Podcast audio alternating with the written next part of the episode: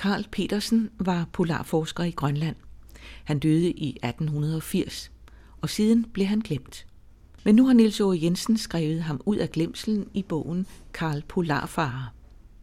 Nils Aage Jensen er kantped i historie og forfatter til meget brugte historiebøger for folkeskolens elever.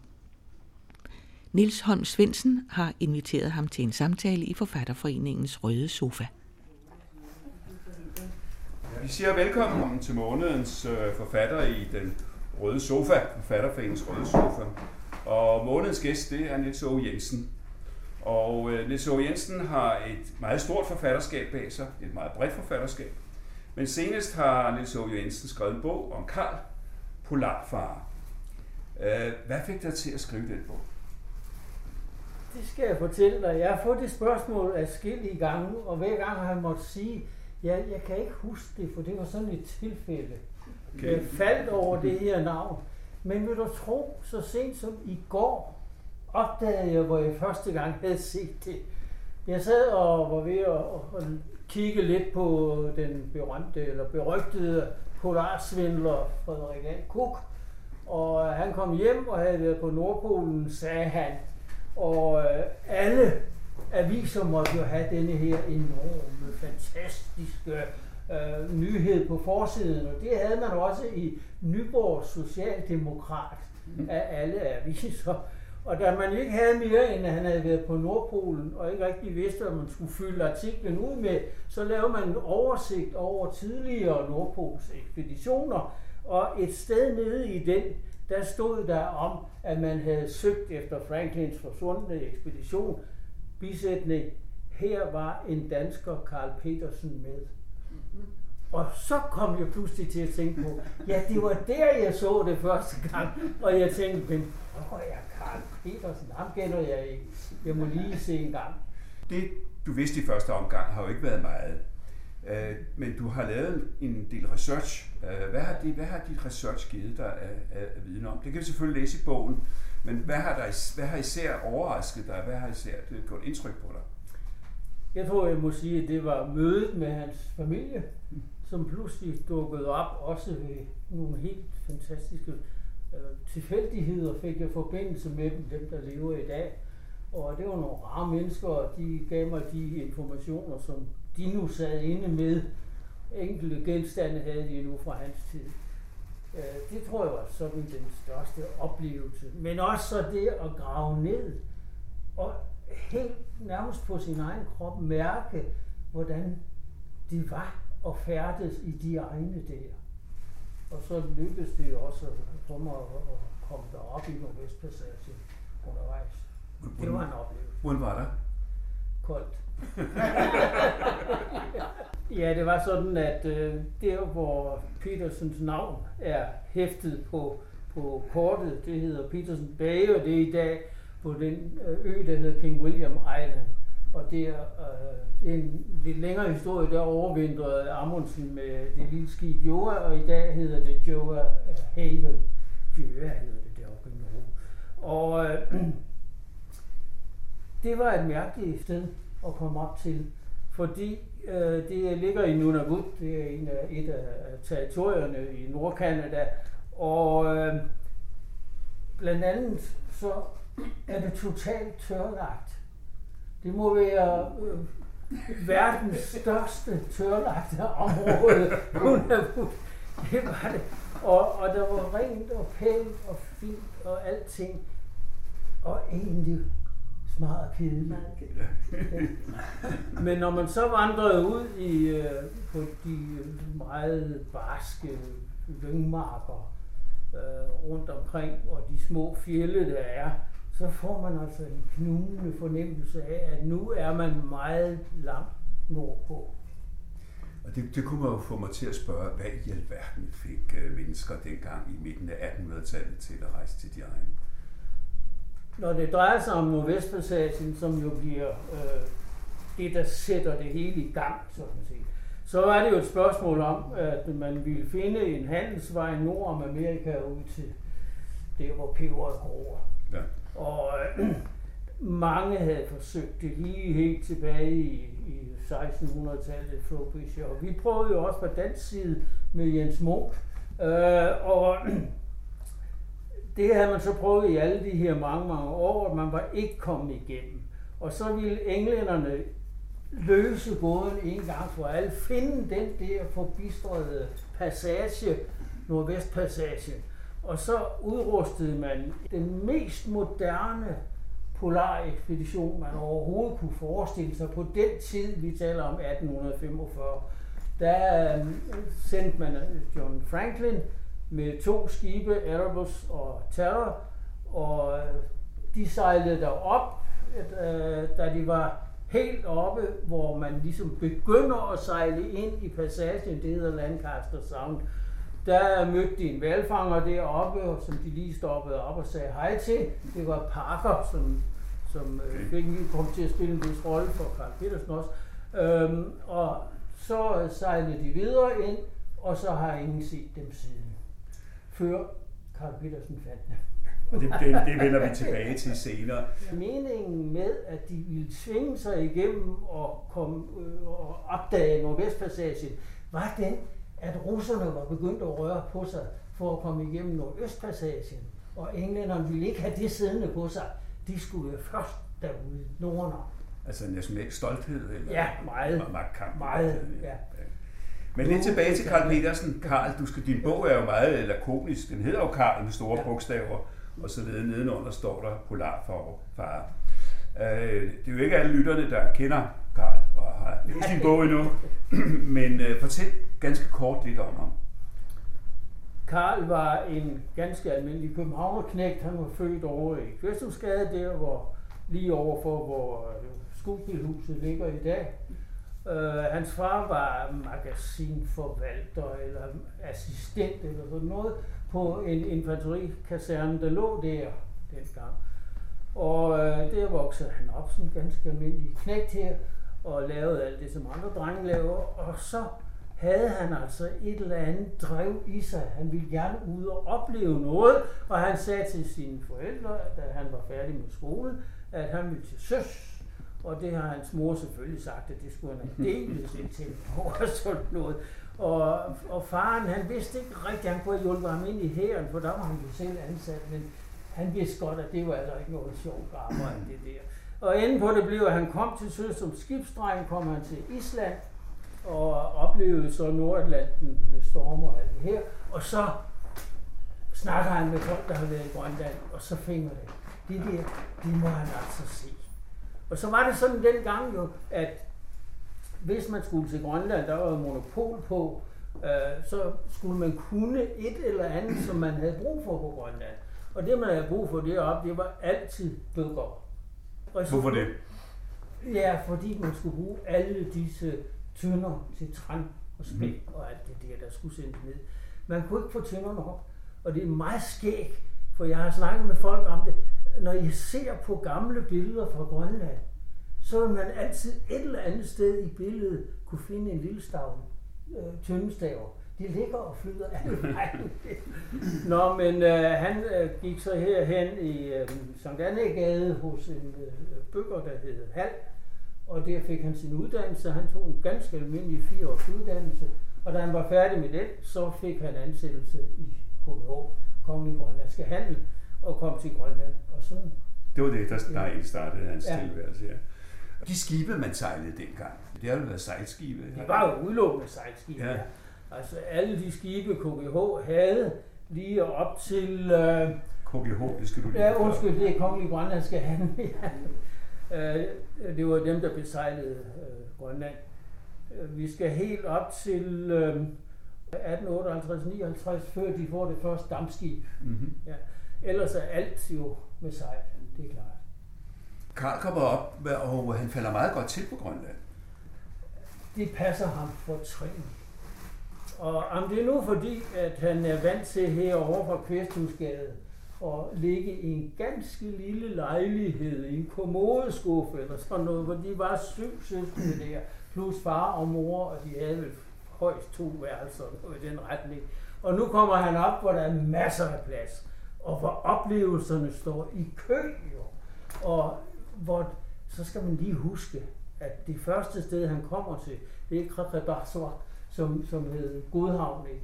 Ja. Og det var et yderst internationalt sted på de her tider, fordi det var et centrum for valfangerne. Alle valfangerne, når de kom fra Skotland, England, Holland, Tyskland og hvor som helst, så kom de til Godhavn. Og derfra, der sad de og ventede på, at isen skulle løsne op nordpå, og så fortsatte de op til Upernavik og videre. Så der møder han jo en masse mennesker. Ja. Og, og der er nogle meget søde piger. Stedet var berømt for sine kønne piger. Det kommer også til at spille en rolle for det gør det, ja, det kan jeg forstå. Men, men apropos det med kønne piger og søde piger, det var, de var også meget gæstfri. Altså, det, når valgfangerne var der. Det skriver du lidt om. Altså, de havde særlige hårde parfume, som de brugte. Nå, ja, ja, det er klart. Nej, det var ikke som parfume, men det var ren og skær sanitetskrone. Altså, man vasker håret i urin, det er klart. Det, det, det har en gammel skik på Grønland, og det er sådan en, en duft, man må vende sig til. og det, det gjorde Karl også. Han gifter sig med en grønlænder, eller ja. ikke en helt grønlænder? Nej, hun er halv grønlænder. Det er Hendes far var øh, en matros, der hed Niels Seier, men hendes mor var helt grønlænder. Ja. Ja. Og selv kom hun til at hedde Ida Bertha. Men i den skildring, du giver af ham, der spiller hun en meget vigtig rolle i hans liv. Er det ikke sandt? Ja, det gør hun bestemt. Altså, han gifter sig med hende, og de bliver truffet hos hinanden i, i rigtig mange år. Altså, når han er hjemme, fordi meget af sin tid tilbringer han jo på ekspeditioner. Men øh, der sker det, at, og det var også en af de tilfældigheder, jeg dumpede ned i under min research på det her. Det viste sig nemlig, at øh, Ida Berthe, hun øh, kom til København og fik en uddannelse på fødestiftelsen i Amaliegade, lå den dengang. Fødselsstiftelsen, tror jeg det hedder. Og øh, da jeg fundet ud af det der, så kom, kom jeg til at kontakte nogen på Arktisk Institut, som sagde til mig, at du skal lige snakke med den og den mm-hmm. dame, fordi hun har skrevet om jordmøder på Grønland. Og tænk, så viste det sig, at Ida Berte faktisk var den allerførste uddannede jordmor i Grønland. Tidligere havde man bare sådan hjemmelavet børn der. Godt. Nu, nu, øh, det, der fascinerer i din bog, synes jeg, det er jo selvfølgelig de ekspeditioner, og specielt den øh, ekspedition, som du nævnte før, altså Franklin-ekspeditionen, som forsvinder. Ja. Øh, kan du fortælle mig lidt, eller fortælle os lidt om de forsøg, der er på at finde det, og hvorfor man bruger så mange kræfter på at finde mm. den Franklin-ekspedition?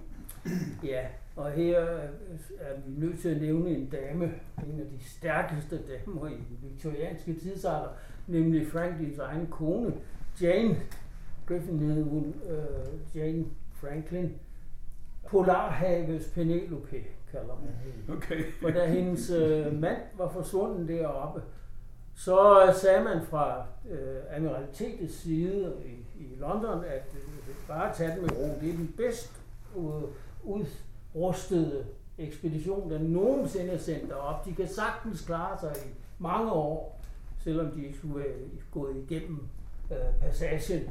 Bare vent, bare vent. Men da man var nået op på og havde ventet i fem år, så sagde Jane, at øh, nu, nu er der altså nok, nu skal der ske et eller andet. Og øh, så måtte de jo også til at give sig og kalde folk øh, ind til forskellige eftersøgningsekspeditioner.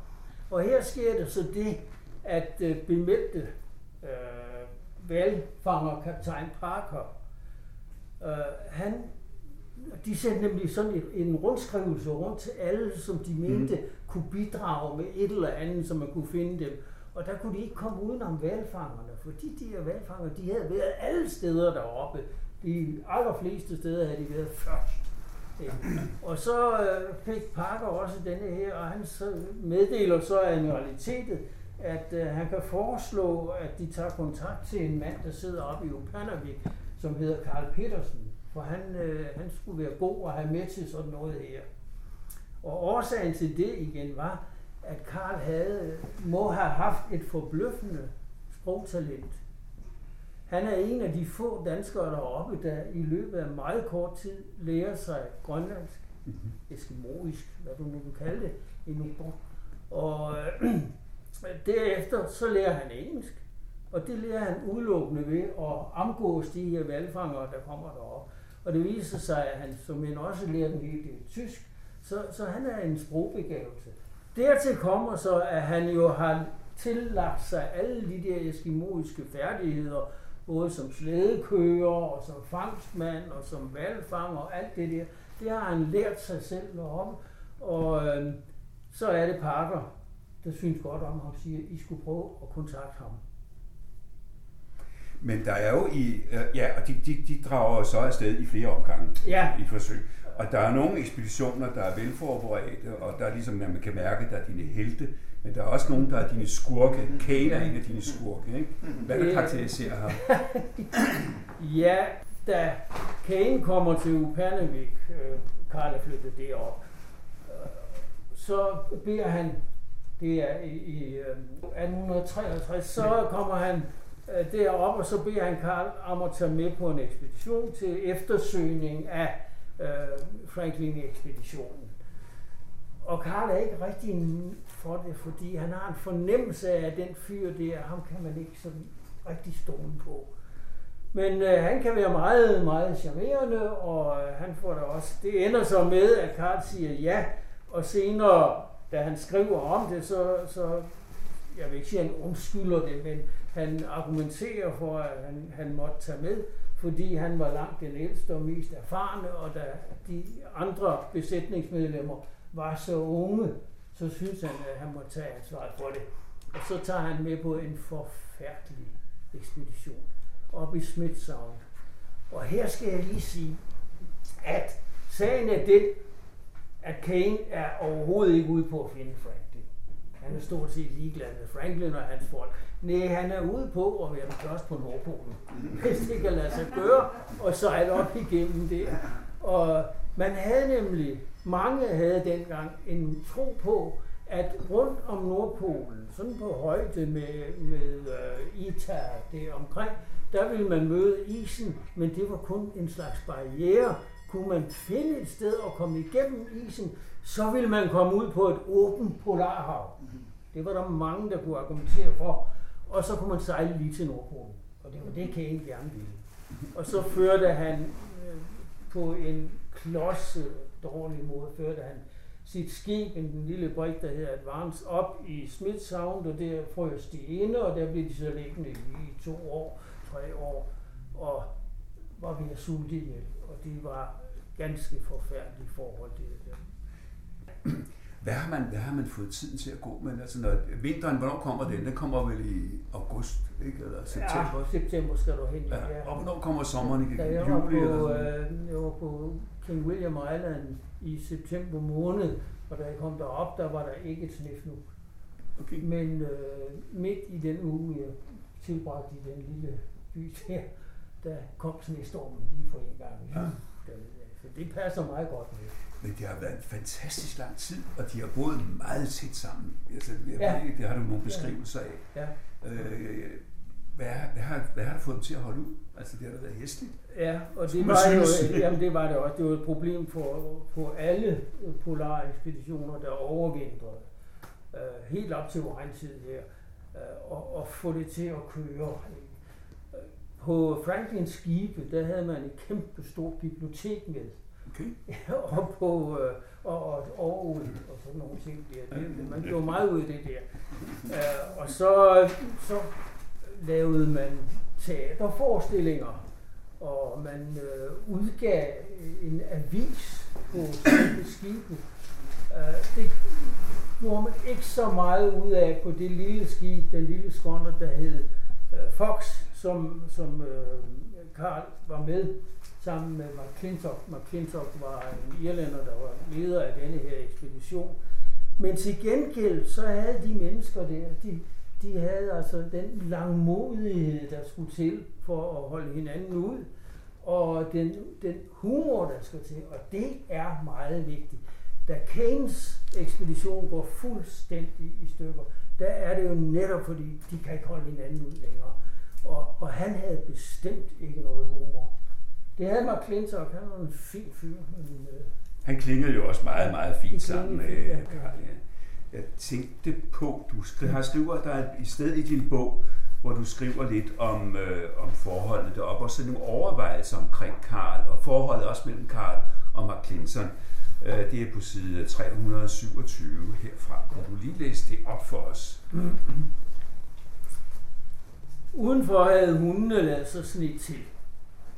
De havde evnen og tålmodigheden til at holde ud gennem en lang snestorm. Men mændene blev utålmodige, når solen forlod dem. Det gav plads og tid til så mange tanker, når man bare kunne ligge der. Hvad tænkte de på? Der kom jo øjeblikke, hvor man havde talt længe nok, og stillheden bredte sig ind i snehytten, mens stormen hylede og skreg udenfor. Hjemme. Det var vel som oftest det, deres tanker kredsede om. Hvordan stod det til derhjemme? Har Karl tænkt sådan? Har han ligget og stirret op i telttaget og tænkt, hvad laver jeg egentlig her? Hvorfor ligger jeg på et sted, som Gud ikke har forladt? Han har aldrig været her.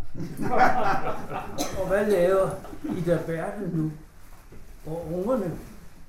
Hvorfor tog jeg overhovedet med på den her tur? Hvis man tænker sådan, kan man lige så godt tænke, hvorfor tog jeg til Grønland? Hvorfor blev jeg ikke derhjemme? Jeg kunne nu have haft et godt, solidt bøgerværksted og stået på Christianshavn og lavet tønder og drikler og stripper og giftet mig med en københavnerpige og lade livet gå sin skikkelige gang. Men tankerne har vendt sig aldrig i verden. Her hyler stormen, men det er her, jeg skal være. Tænkte han sådan? Det ved vi ikke. Vi ved, at han var en underholdende rejsekammerat. Det har vi mange ord for. I godt selskab kunne han begynde at fortælle, og de tanker, han måske havde sendt til hjemmet og til Danmark, fik ham til at berette om sin drengetid i København. Det fortæller Mark Klintok i sin bog om Fox-ekspeditionen. Der skulle meget til at ryste hans solide sindslige vægt og hans gode humør, og alle er enige om, at han var en glimrende fortæller, der kunne fyre en masse vidigheder af, uden dog at blive overstadig.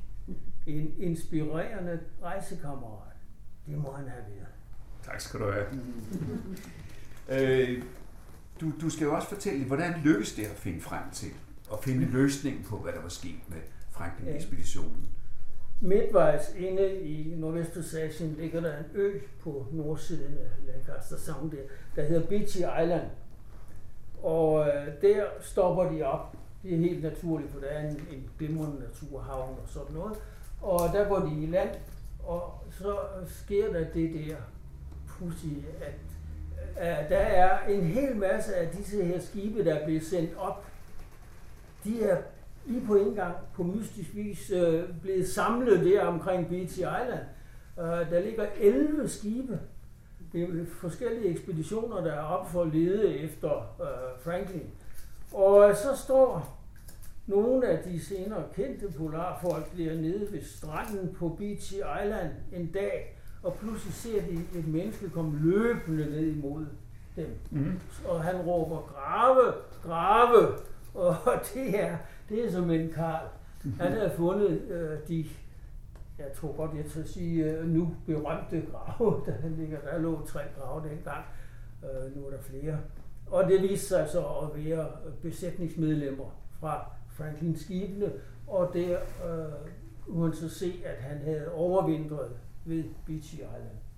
Og så var han så sejlet videre. Men hvorhen?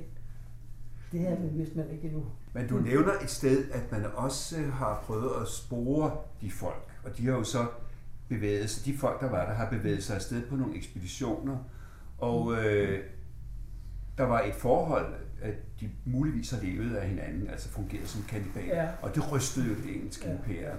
Der skal vi så lidt længere frem, før vi finder ud af det der. Øh, det er en uh, skotsk læge, som er ansat i Hudson's Bay Company, som over land kommer op til uh, Nordvestpassagen.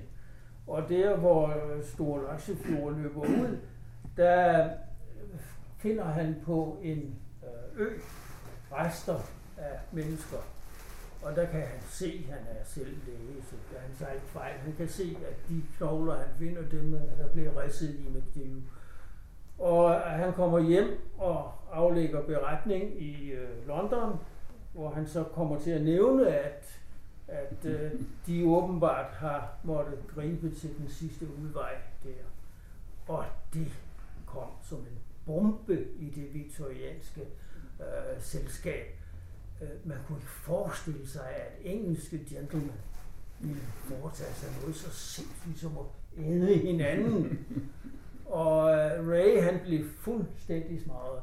Uh, Jane Franklin, hun allierede sig med ingen ringer end Charles Dickens og bad ham om at skrive imod Ray. Og det gjorde han også så effektivt, så den uh, belønning, der var udsat for uh, dem, der kunne komme med bud om, hvor man skulle lede efter Franklin-folkene, den fik han ikke. I hvert fald ikke i første omgang. Senere måtte man så bøje sig. Og der kan jeg så sige, at øh, moderne tid, der har fundet mange flere spor af Franklin-ekspeditionen, har jo så slået meget fint fast, at det var på et meget tidligere tidspunkt, at de begyndte at spise hinanden. Ja, ja. Og det kan man så undre sig over, fordi de har masser af konserves med. Og man har fundet konserves, der ikke var åbne. De har masser af chokolade med.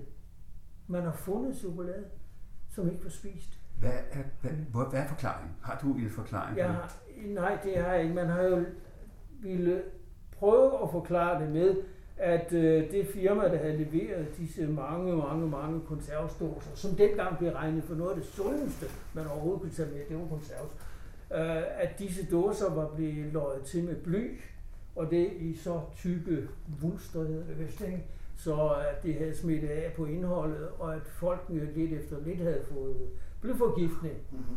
Det, de, disse stakkels mennesker, der ligger på Beachy Island, de tre der, de er blevet gravet op og gravet ned og gravet op og gravet ned den ene gang efter den anden, for at man kunne undersøge dem. Og det viser sig, at øh, blyindholdet i deres knogler og så videre, det er overordentligt højt.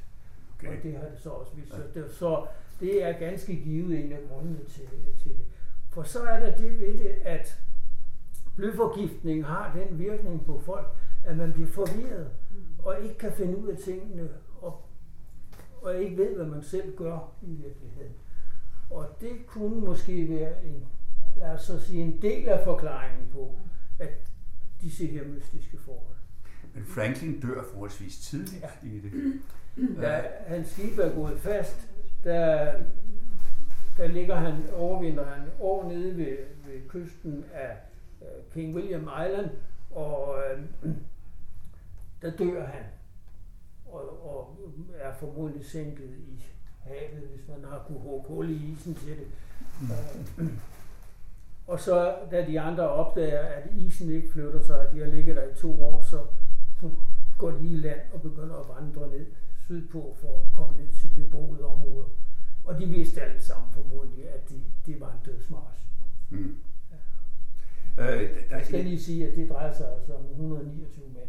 Ja, det er jo pænt, pænt ja. utrolig stor øh, flok det. Øh, I din bog skildrer du også mødet mellem inuiterne, og, øh, eller det vi kalder gamle dage, i hvert fald eskimoerne, og så øh, europæerne eller amerikanerne, der kommer op. Og det er jo ikke noget øh, lykkeligt møde, kan man sige. Eller er det? Hvordan vurderer du det? Ja, der var i hvert fald klare kulturforskelle. Ja, en af grundene til, at, man, at øh, Karl var med på den her ekspedition, det var jo, at han kunne tale på, og han skulle være tolk. Det blev jo hans kælenavn i Danmark, hvor der kom, man kaldte ham altid tolken. Men øh, det er også ham, der, der taler med de første eskimoer, man møder deroppe. I virkeligheden øh, går det rigtig godt med møde mellem dem. Altså, de bliver venligt modtaget. Da de kommer ned der, hvor Joehaven ligger i dag, og som altså hedder Petersen Bay, hvis det skal være rigtigt, de står på de gamle kort, der møder de nogle, nogle ældre øh, inuitter, eskimoer, det er nettillige eskimoer, og de er bange, fordi de har jo aldrig set sådan nogle mennesker før, som mhm. dem, der kommer her. Og det var jo øh, altid problemet. Man skulle lige sådan få kontakt med hinanden og have overstået øh, angsten for, for den anden. Og man skal også lige her huske, at i Europa dengang, der anså man netop på den her tid, 94, at hvis man mødte vilde mennesker, så skulle man være forsigtig. Og de kunne jo både altså, dræbe og æde en, og der var ikke grænser for det.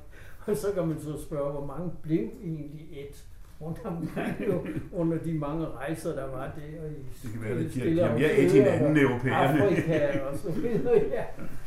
Øh, Nej, det gik meget godt, altså. De, ja. de, de fandt ud af det sammen. Men der er en situation, hvor europæerne snyder nogle grønlændere.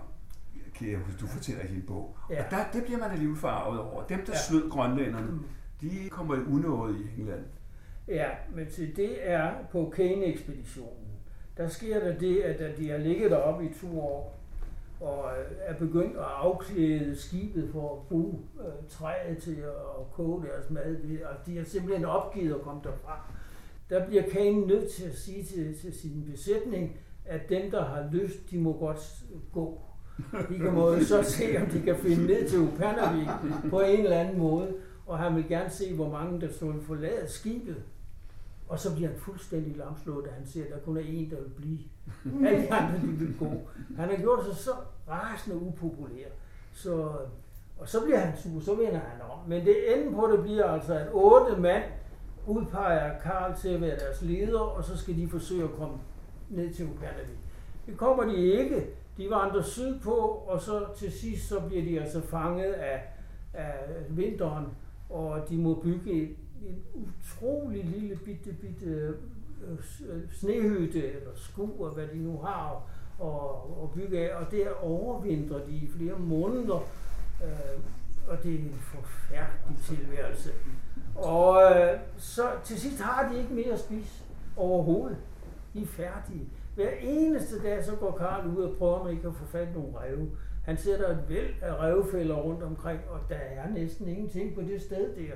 Så, så de er ved at opgive, og så holder de en lille råd og bliver enige om, at så er der altså ikke andet end at bide i det sure æble. Det kan man måske ikke sige her. og vende tilbage til skibet for at se og overleve. Og det, øh, Karl begiver sig på vej sammen med en anden en, for de skal lige ind om en øh, Eskimo-boplads og hente nogle ting og sådan noget. Tilbage er der øh, nogle få af de her otte mænd, og så får de besøg af Eskimoer, polar-Eskimoer, for hvem denne vinter også havde været ganske forfærdelig. Men de har dog fået fanget et par valrosser og sådan noget. Og øh, de her to, øh, tre Eskimoer, de kommer, kommer ind i den her lille bitte hytte. Og så sidder lægen, han hedder Hayes, han er blevet tilbage og får en idé, fordi han siger, derude står to slæder med forspændt med hunde, og der er mad på dem. Og så spørger han de eskimoer, om ikke de har lyst til en kop kaffe. Og de har en lille smule kaffe tilbage, så laver de en, en, en lille kop, kop kaffe til dem, og så tager han sin øh, lægekasse og finder sovdråberne frem, lavnano, og hælder i, og lidt efter så er de dumpet væk, de der eskimoer. Og så tager de tøjet af dem og øh, går ud, stjæler deres øh, slæder og øh, hvad, hvad der er på slæderne, og så giver de sig i vej nordpå for at komme tilbage til skibet. Og nu skal jeg gøre historien kort, altså. De, de bliver indhentet af eskimoerne, og, og så tvinger de eskimoerne til at køre dem tilbage til skibet og sådan noget her.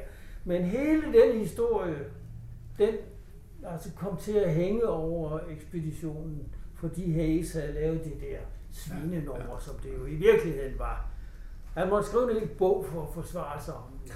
Mm-hmm. Og øh, det værste ved det var, at Karl, der slet ikke havde været til stede, og ikke vidste noget som helst som det her, han fik skylden for det en overgang.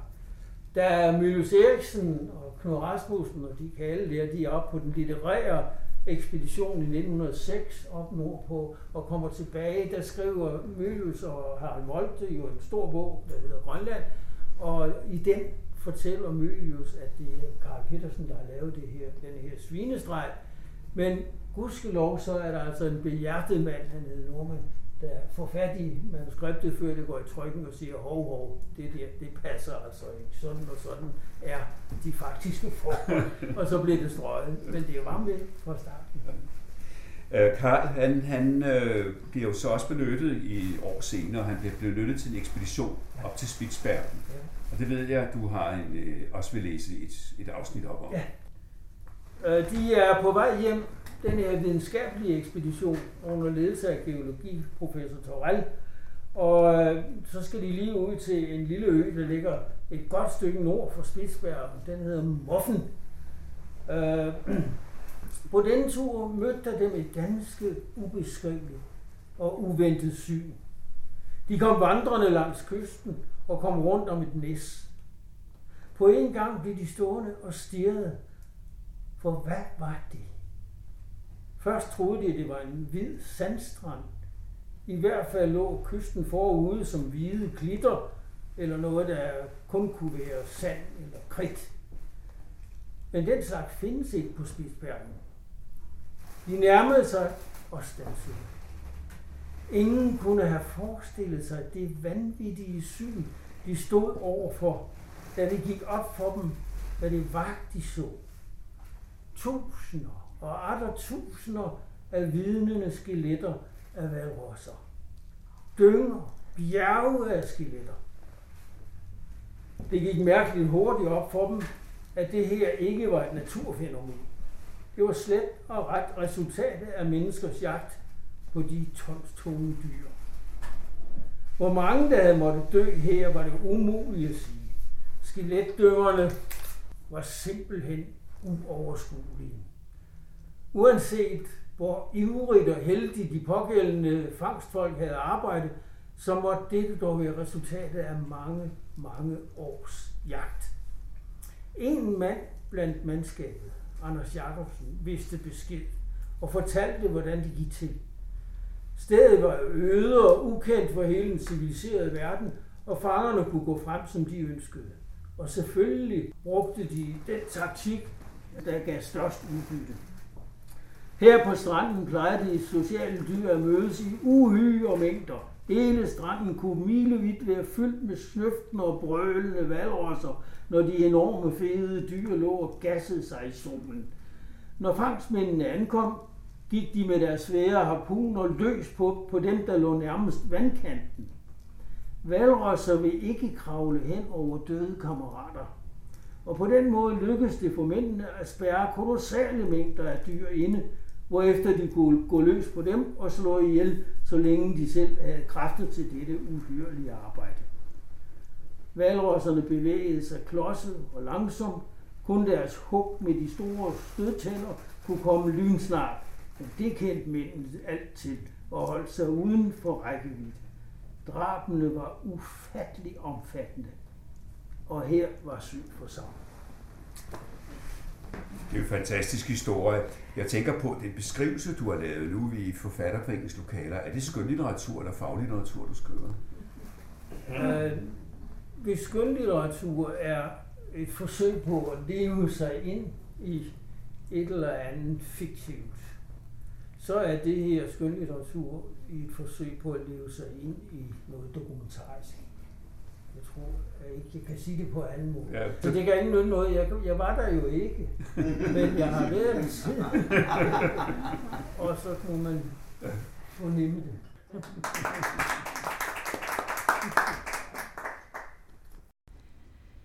Nils Aage Jensens bog, Karl Polarfarer, er udkommet på forlaget Son.